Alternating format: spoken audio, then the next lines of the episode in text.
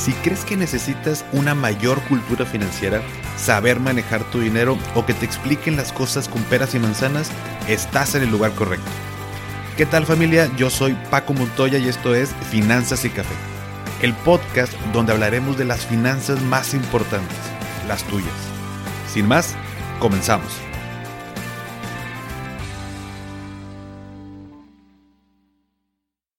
Hola a todos y bienvenidos de nuevo a Finanzas y Café.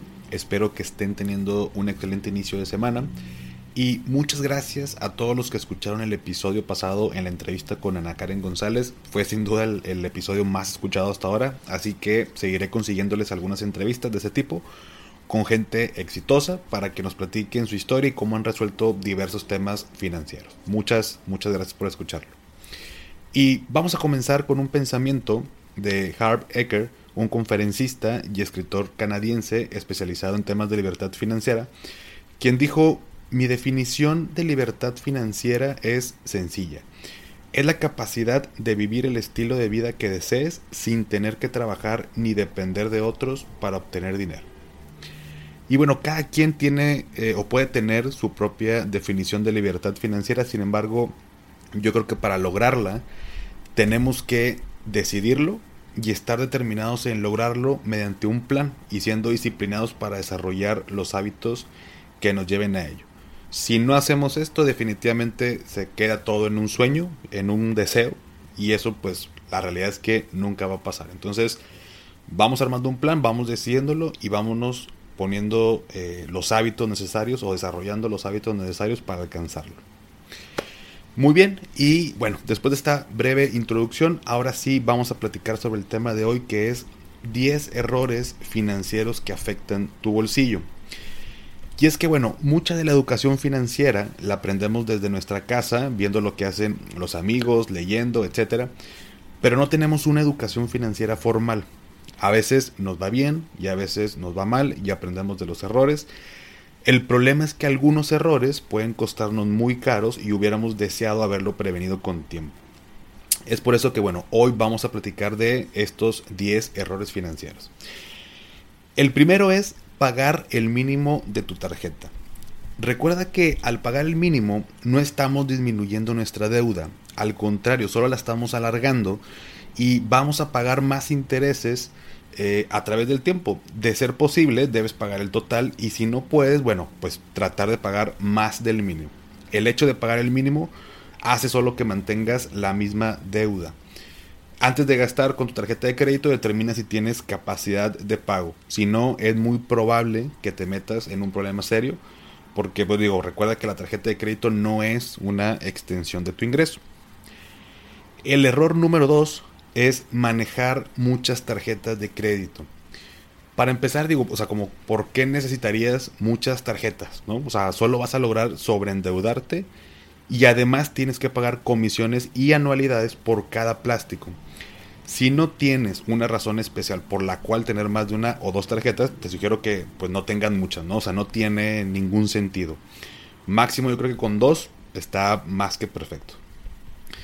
El error número 3 es no hacer frente a tus deudas.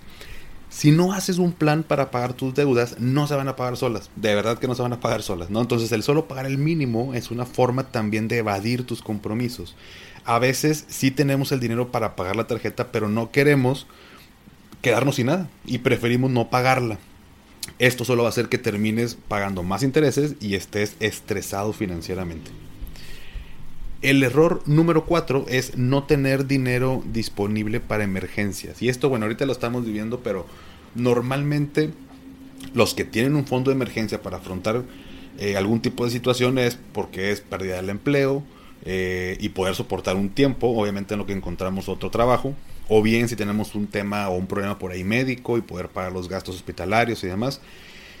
Y hoy que lo estamos viviendo con el tema de la cuarentena, con todo esto de, de la pandemia, pues bueno, todos aquellos que no tenían un fondo de emergencia, hoy más que nunca se sensibilizaron para ir creando uno.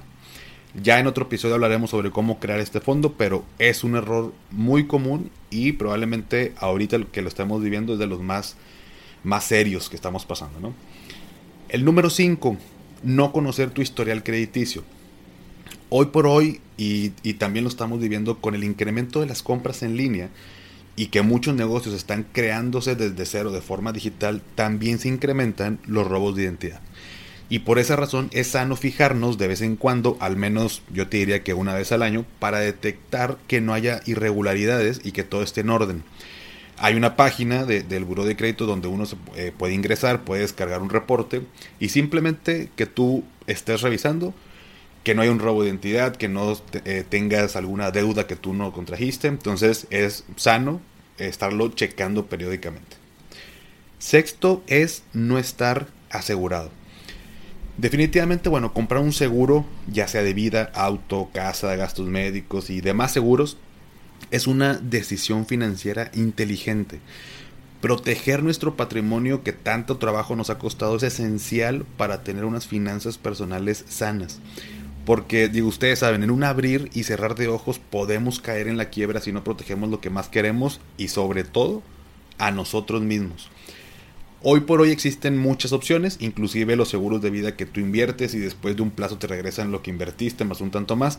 Y así no sientes esa parte de que, bueno, haya sido como que dinero gastado o, o que ya no vas a recuperar. Entonces, no estar asegurado es el sexto error. Séptimo, no comparar antes de invertir, ahorrar en algún instrumento financiero es súper importante que puedas comparar distintas opciones. No te vayas con la primera opción que te ofrezcan porque, bueno, todas las instituciones te van a decir que su producto o servicio pues es el número uno, ¿no? Digo, obviamente nadie vende pan frío. Para ello, ya lo hemos platicado en otro episodio acerca del GAT, que es la ganancia anual total, y que es un indicador que se expresa en porcentaje y nos ayuda a comparar de manera justa y transparente diferentes tipos de instrumentos financieros. Entonces el séptimo es no comparar. El octavo es invertir en instituciones o empresas no autorizadas. Aquí ojo, antes de depositar tu dinero, verifica en Conducef y en la Comisión Nacional Bancaria y de Valores que la entidad financiera esté debidamente autorizada. El gran problema con que no esté autorizada es que después no puedes ir a reclamar y ejercer acciones legales y tu dinero prácticamente estará perdido.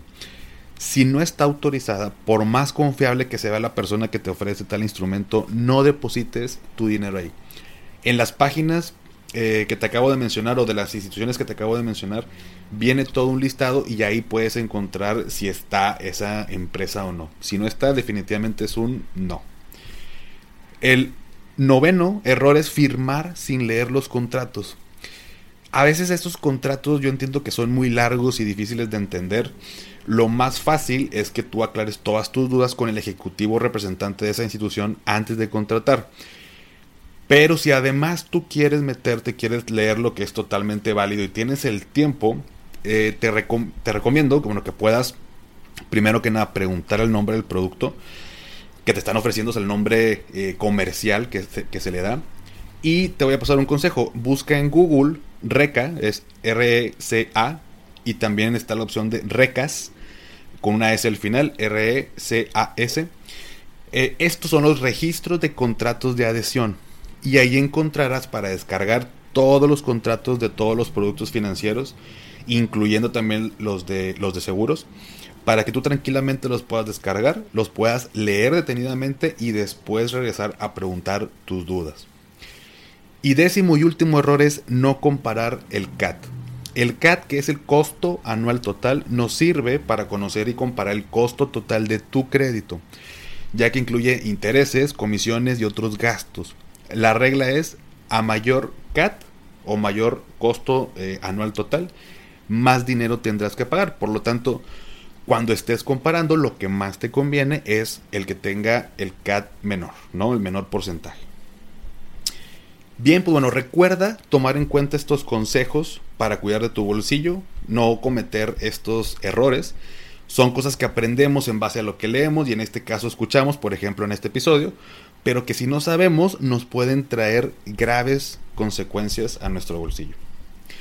Y bien, hasta aquí espero que te haya servido y si fue así, me ayudarías compartiendo el episodio para que a más gente le ayude.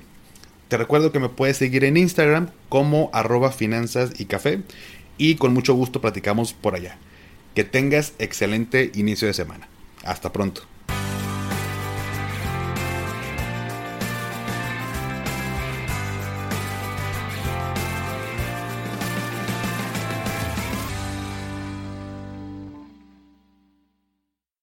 ¿Nunca te alcanza para lo que quieres? ¿Le tienes miedo al crédito, los seguros, las inversiones, al SAT? Pues no te preocupes más, estás en el anuncio de 30 segundos correcto. Bienvenido a Maldita Pobreza. En este podcast te daremos hacks para entender tu seguro de gastos médicos, sobrevivir al hot sale o el buen fin, ahorrar e invertir en bienes raíces. Maldita Pobreza, producido por Sonoro. Busca Maldita Pobreza en cualquier plataforma de podcast.